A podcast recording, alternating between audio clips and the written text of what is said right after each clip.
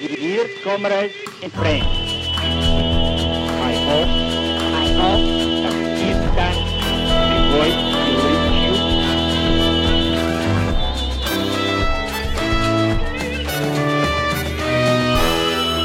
you. Welcome to Red Flag Radio, the podcast of Red Flag newspaper here in Australia, broadcasting out of Melbourne. My name is Ros Ward. I'm the host of the show, and we record the show on Indigenous land that we acknowledge that was stolen, that was never ceded, that always was and always will be Aboriginal land. So, the podcast that we produce, Red Flag Radio, is a platform to host discussions and analysis of politics, history, theory, and activism from a revolutionary socialist perspective. So, in doing that, um, we don't receive any funding from advertisers, certainly not from any corporations. and um, that's why we've started to ask for your support through Patreon, patreon.com forward slash red flag radio podcast. And I want to thank the people who have already um, become Patreons of the show. It's really very much appreciated. And um, the producer of the show here is Liam Ward, who's an RMIT lecturer, socialist activist, and filmmaker. And he's written extensively on the history of anti Chinese racism here in Australia and rad- radical Chinese labour history. That's definitely well worth checking out. It's online in the online edition of the Marxist Left Review, which is the theoretical journal associated with um, Red Flag and Socialist Alternative.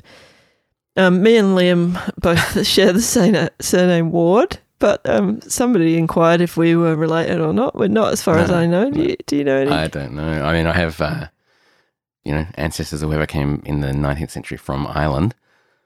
Mm, it's a pretty common name actually in um, so, yeah. in Britain and Ireland, but as far as we know, we're not related. So this is not some sort of um, I don't know what that would imply, but anyway, I'd be happy to be related to you, Liam. Ah, same. I mean, So- to you, not to me.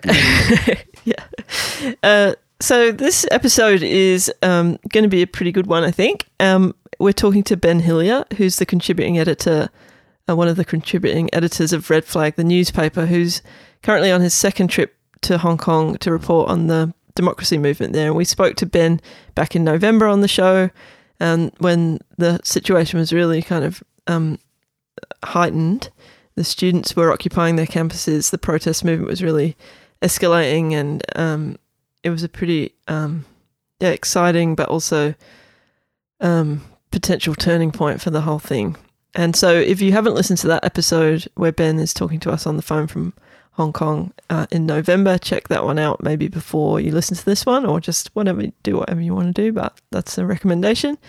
And we just wanted to recap quickly what we're talking about and with the Hong Kong protest movement.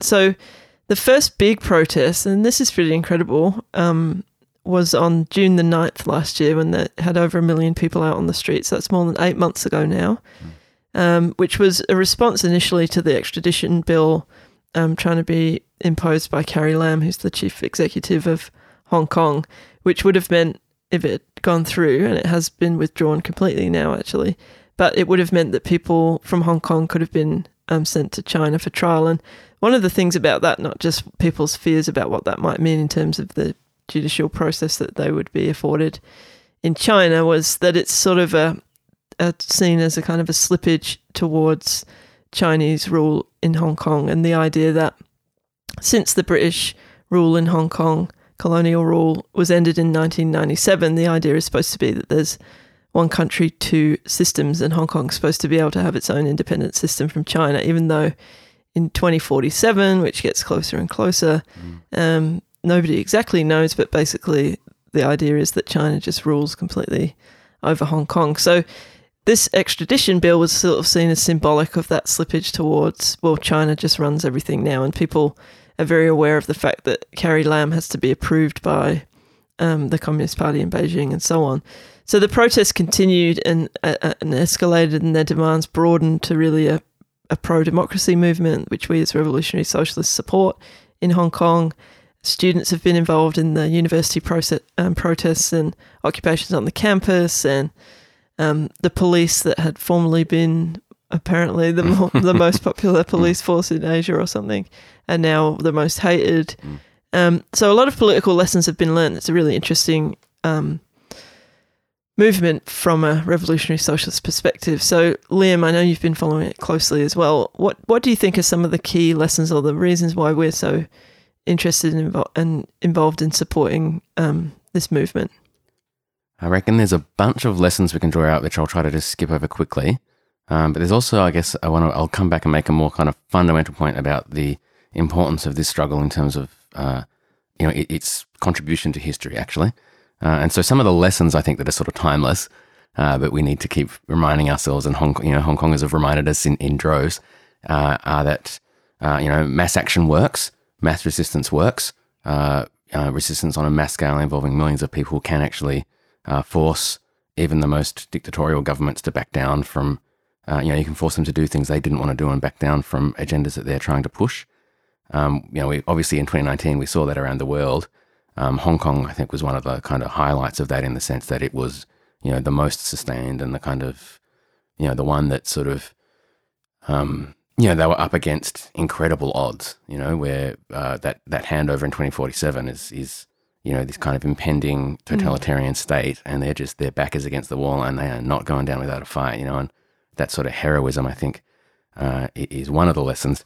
In terms of specific things, there's stuff like that, that touches on some of the debates that we have uh, in in movements around the rest, rest of the world too about um, you know this this sometimes you get these people who you know are kind of averse to anything that involves physical confrontation because you know oh you'll scare off these imaginary supporters who mm. won't like the fight you know like this has always been rubbish not that we want to go around smashing things just for the sake of it or whatever but but actually what Hong Kong proved is that if you're prepared to resist the cops when they confront you with violence, if you're prepared to use violence in return, it doesn't scare off people. In fact, it can bring people to your side. And we saw that time and time again uh, throughout 2019 that people, ordinary, you know, old, you know, old pensioners living in the apartment blocks who were like, yeah, I support the violent young kids, you know, and I'm yeah. going to come down and feed them and give them shelter from the tear gas, you know, and we saw those sorts of things over and over again.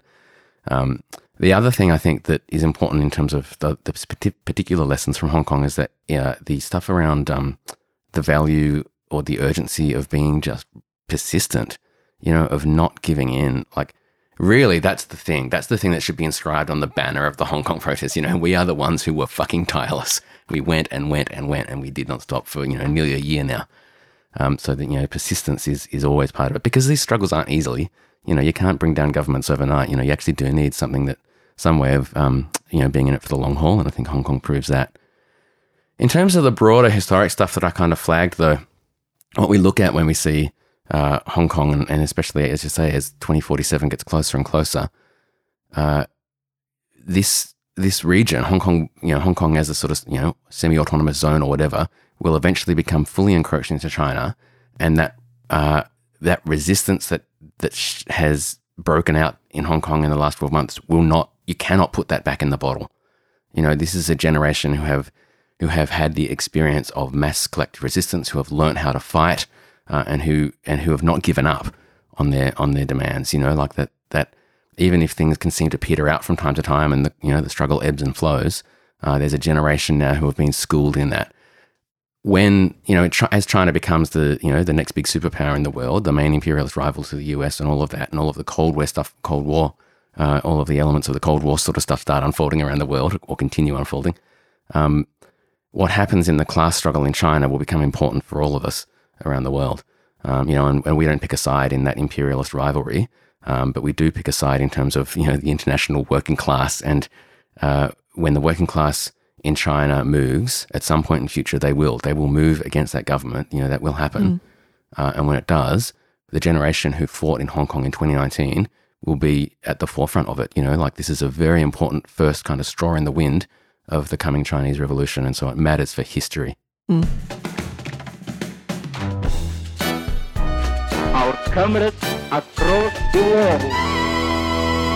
So we have Ben Hillier on the phone, who is in Hong Kong right now. Ben is a contributing editor to Red Flag and has written on the situation and, and has written a couple of articles now, one and one that will be very soon up on the Red Flag website that everyone should um, have a read of. And obviously, the situation has changed quite dramatically since November and the coronavirus um, taking off.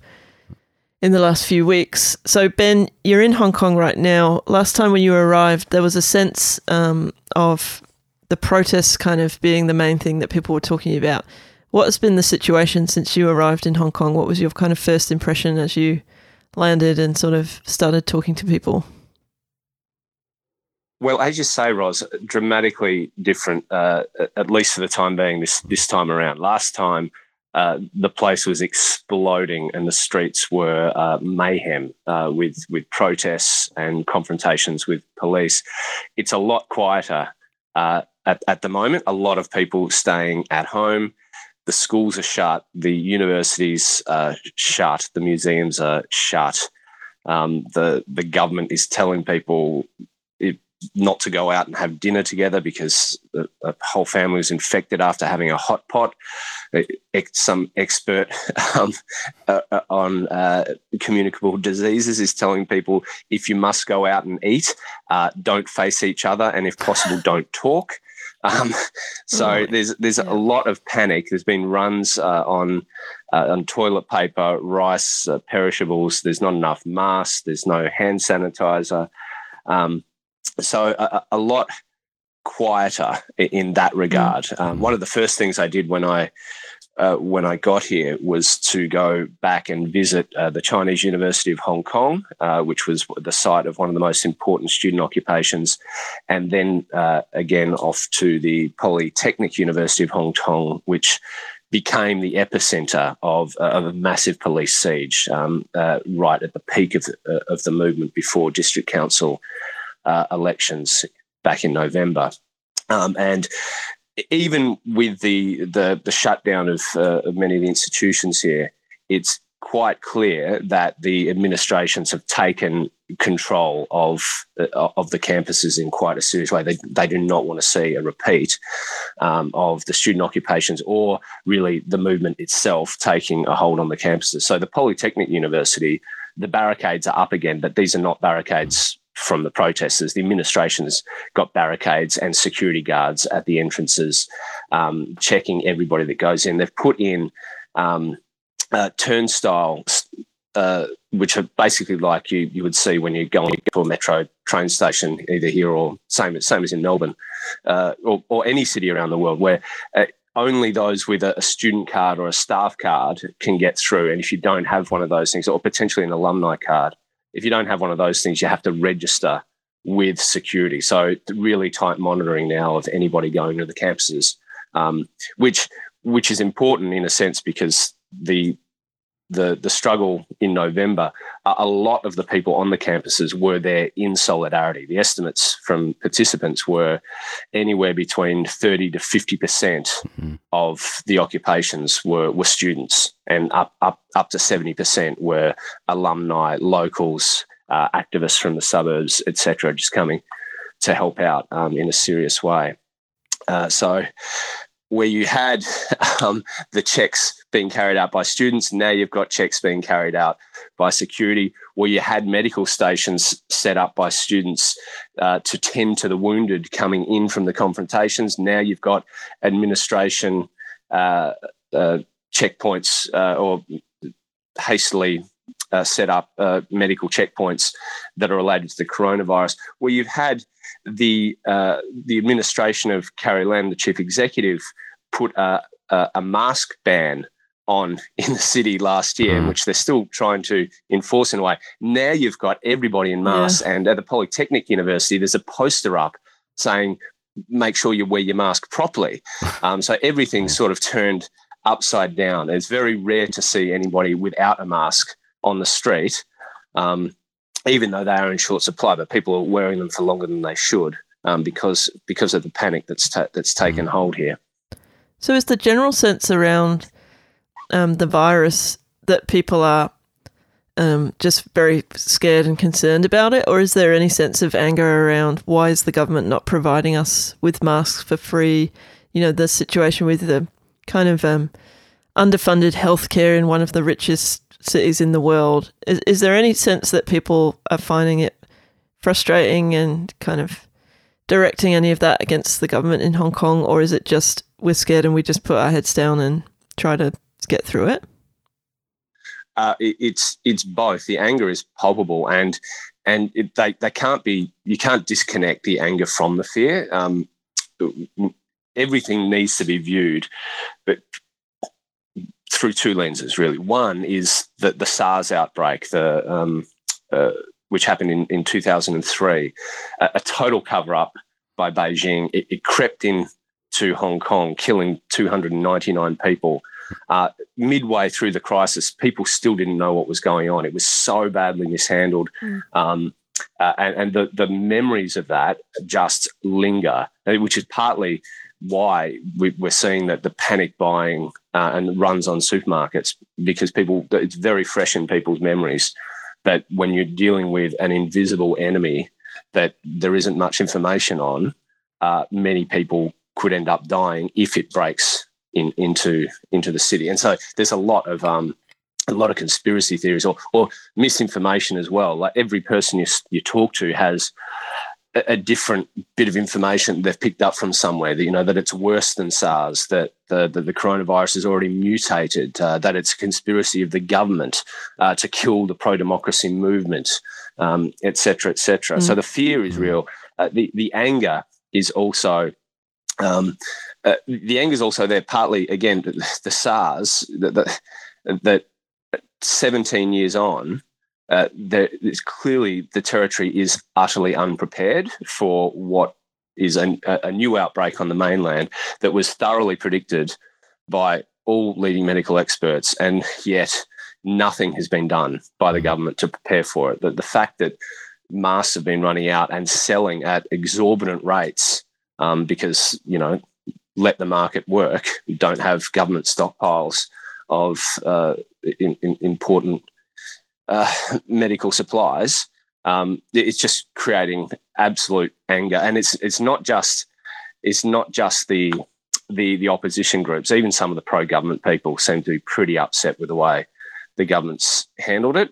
Mm. Um, so so that's yeah, pretty pretty much universal, and it, it d- doesn't help the government. Uh, that it's just been through six months of this massive opposition campaign in which its authority was incredibly damaged, precisely because uh, it, it, it's, it's, it's a puppet of, of Beijing, is widely seen to be a puppet of Beijing, um, and has done has made absolutely no concessions um, to people's want to have democratic elections in in the territory. Mm.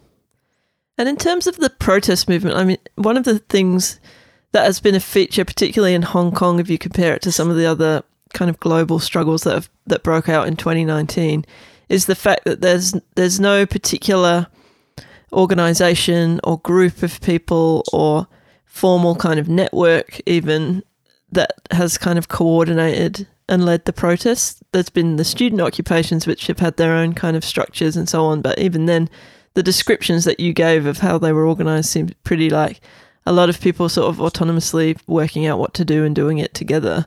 So, in a situation like this, where everyone is kind of scattered back into their own homes, how how does any kind of organizing or even communication between people who are involved in the movement continue? Is it continuing? Have you spoken to people, and where does that stand? Um, it, it's on the back burner. Um, uh, and depending on who you talk to, it, it's either that it's somewhat of a detente uh, because of, of the virus, and people are mm-hmm. pretty aware that gathering um, together in large numbers may not be the wisest thing to do at the moment, anyway. Um, others are saying that well, it's actually not a bad time to have a bit of a rest. This that the, the virus outbreak itself um, is giving people a little bit of breathing space. People are exhausted, um, and you've also got at the moment the the, the starting to proce- uh, process through the courts the seven thousand people that were arrested uh, last year um, during during the movement. Um, so it hasn't gone away. Everybody says as soon as this virus uh, is dealt with, it's going to be back. You know, mm-hmm. we're everybody's saying it'll be back. We're, we're going to be back. It's just a bit of a timeout at the moment. There are still protests uh, occurring Um, some of them now are related to the virus itself and the government's response. So, hastily setting up quarantine zones in residential areas, um, eh, like requisitioning uh, something that should have been a public housing block for quarantining, for example, it made people absolutely ropeable. I mean, why has the government not uh, thought of this in advance? Why are quarantine zones not being placed on government land? Why aren't they being placed in the areas where rich people are? Mm. Is another thing. Um, uh, but the the leaderlessness of the movement um, is clearly now actually becoming a, a, weakness because the police have the police are, are now acting faster and harder against any uh, actions that have been occurring.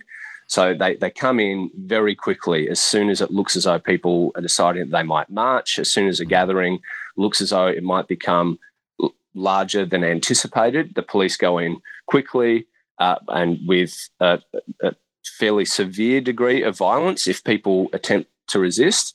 And that, um, from from what I understand, talking to people, that is actually one of the things that the leaderlessness um, uh, that can't really cope with mm. because the way that it used to work was people would gather when they had a critical mass and after a certain amount of time, it was at that point that the frontliners would coalesce and move for the confrontation with the police. And everybody else would then become sort of an auxiliary to help the frontliners and maintain a confrontation going, you know, for hours into the evening and, and, and, into the next day. It's just people are saying it's just impossible to do that when the cops move so fast and so hard. So the lack of coordination centrally or, or otherwise um, means that the protest actions are, are, quite fundamentally hindered. It's a very useful tactic um, from the police. On the other hand, um, uh, it, it is not winning the police any favors. How much that matters, I don't know. They'd already lost the, the you know the war of, of public opinion last year, but it seems as though that people are getting even more pissed off with them because it's you know it, so, some of the gatherings now it's you know it's old pensioners even that are mm-hmm. getting there's footage of a old man pensioner who was just attempting to, you know, sort of, you could sense that he was just trying to walk somewhere and telling the police, like, just bloody well leave me alone. And they pepper sprayed him right in the face from from like a meter away.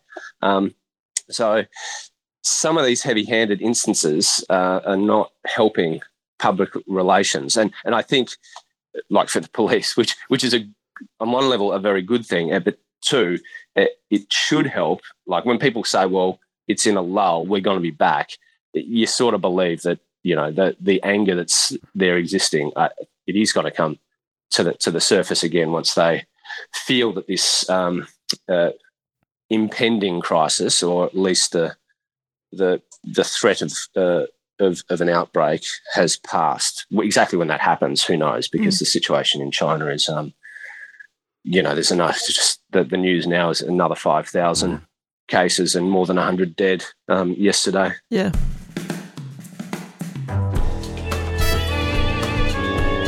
The way of the revolution.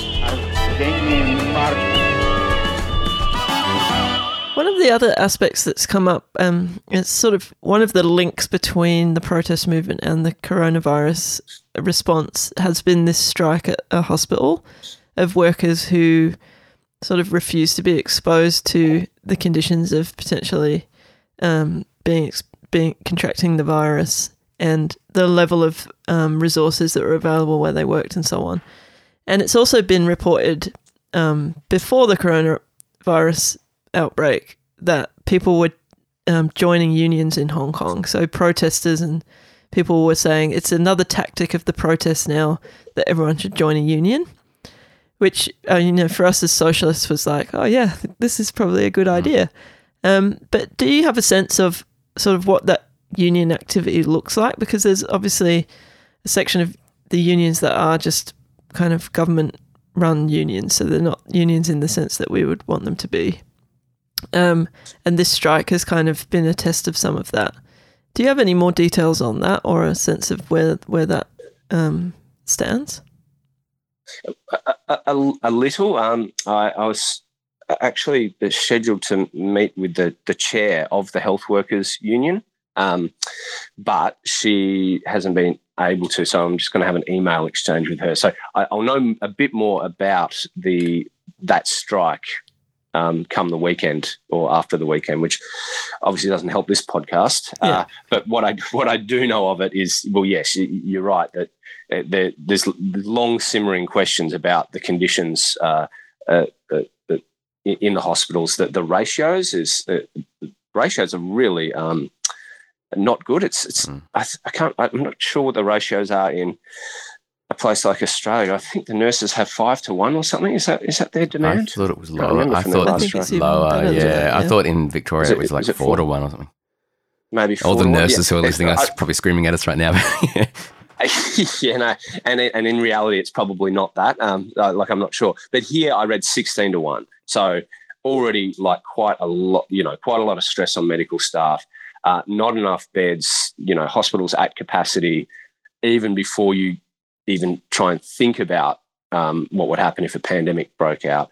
Plus, um, a, a, whole lot of questions about exactly how long the supplies will last, how many supplies the hospitals have, um, uh, and yeah, then the, the question of how the government is dealing with the crisis to prevent the pandemic breaking out here as well. They've they've all been issues in that strike, and it, interestingly, that that union and that that union only formed in the last few months uh, and grew to twenty thousand very quickly. Um, I spoke to a, a, man from the the Labour Party here yesterday. Uh, the Labour Party is only small, like most political outfits here are actually quite small. There's not there's not a sort of party political culture in the island. I think they only have about 200 members, but they they won about seven seats out of the 400 odd in the district council elections last year. Uh, he this guy works for for two of the unions that had a, a, a basically cleaning cleaning workers and uh, environmental hygiene unions who had a press conference yesterday also uh, about the lack of supplies and the, the dangers they feel that they're they're facing in, in their work. Um, he said for the first time, really, in the island's history, that the, the proliferation of unions, something like a, hundred new unions have been formed um, in the last uh, couple of months. Um, bearing in mind that you only need uh, seven people to register a union, so the the total numbers I'm, I'm not sure of in terms of exactly how many people join unions. But um, he said it's very noticeable that people are not joining um, on the basis of concern about wages or conditions at work, even though people do have concerns about them. People people are people are joining because, uh, as uh, as you mentioned, uh, they they see it as a one political mm. step they can take as part of the broader pro democracy movement. That this that joining unions is a way to have another front of pressure mm. put on the government for the the five demands. So that that's an interesting development. I, I don't know because people are talking about it a lot here, um, just how significant it is. But I haven't been able to discern exactly how many people have have joined. Mm. We, we only know that there are lots of unions have been formed, mm. and this particular union, the, the health services one, I mean that's that's remarkable growth to go from basically zero to twenty thousand. Um, well, and then yeah. then pull off a political strike um, uh, within you know your first few months of, of existence. Um, that's that's quite significant.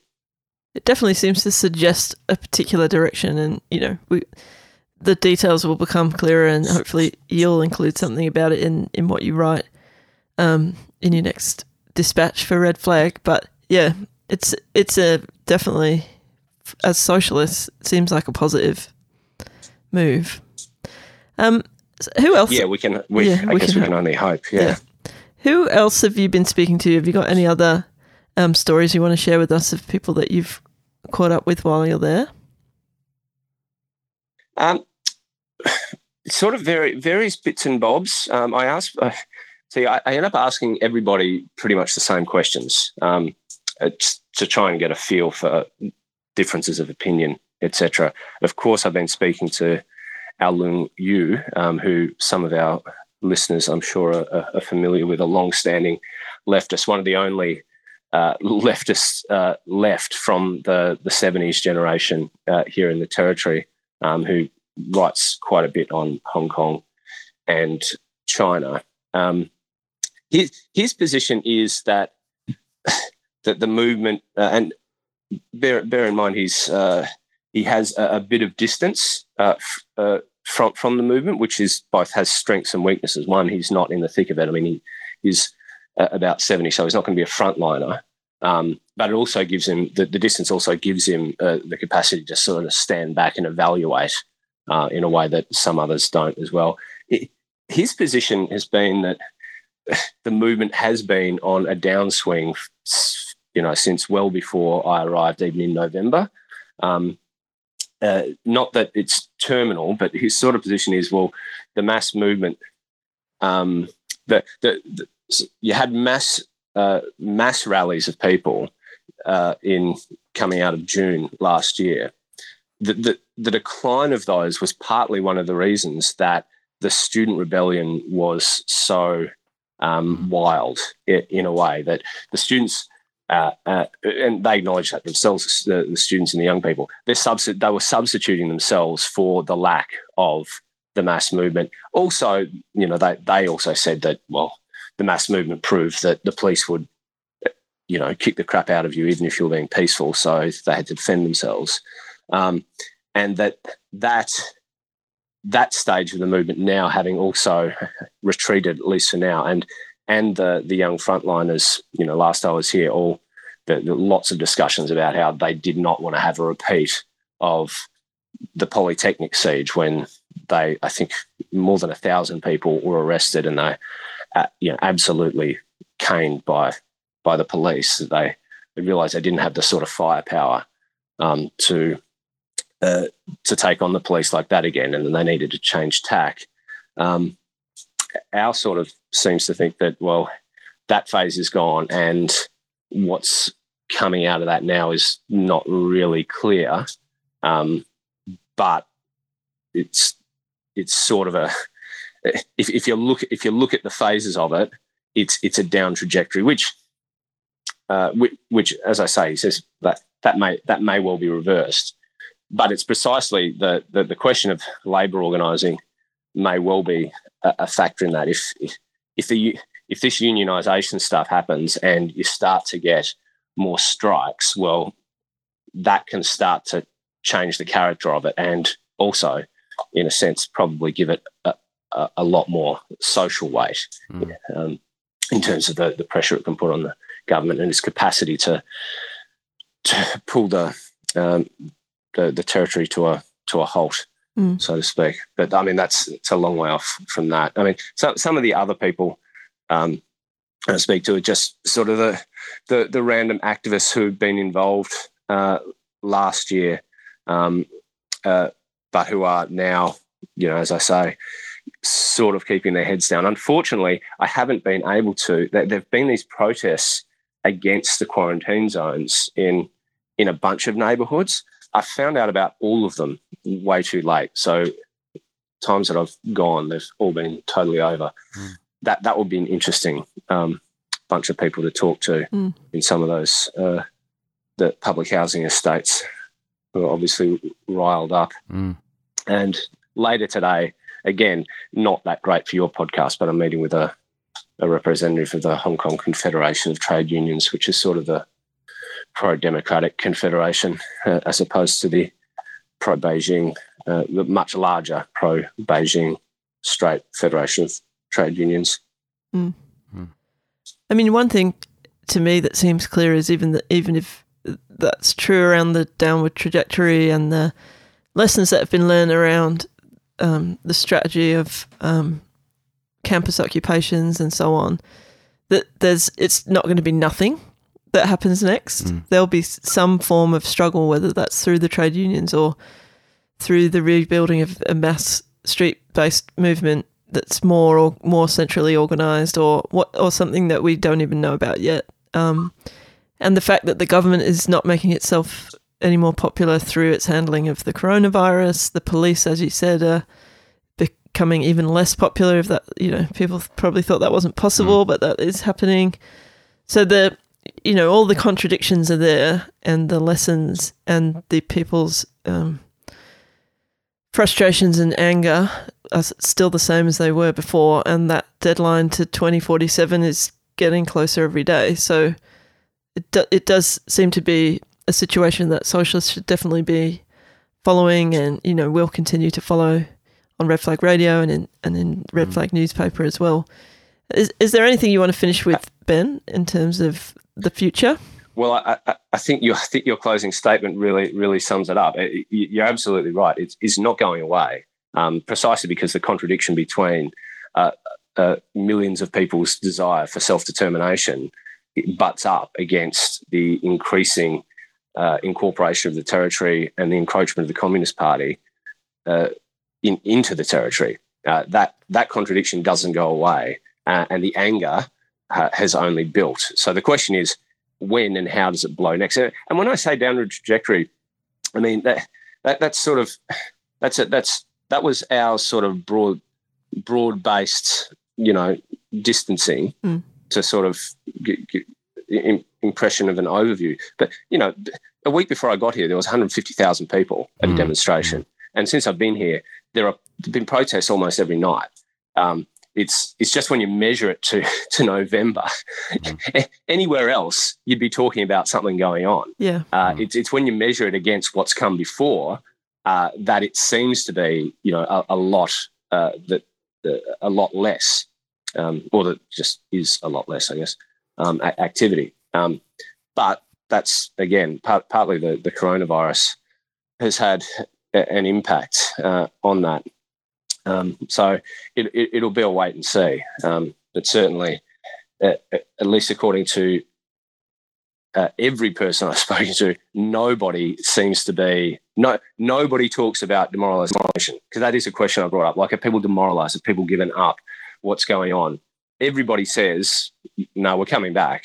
Mm. We're just Mm.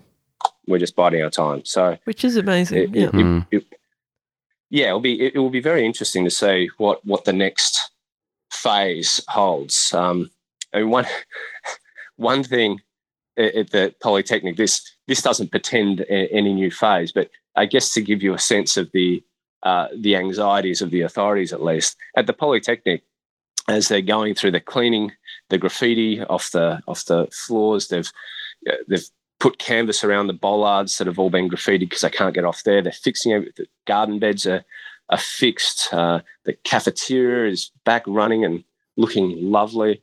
Um, uh, but they've got the, the one promotion that seems to be the key promotion that the administration is putting on. Uh, there's posters up for, and they've got little banners going all the way along under a walkway. It's uh, seed funding for uh, social activism, 200,000 Hong Kong dollars for people who are uh, passionate social innovators who want to change the world. So they desperately Mm. fi- find creative new ways to make a difference, you know, like creative as in please don't dig up Yeah. paving stones and throw them at the police. um, backed by the corporates, you know, the whole thing's so they, they're obviously aware that this mood is not going to be uh, not will not have um, gone away by the time the campuses finally resume once this uh, coronavirus panic is over.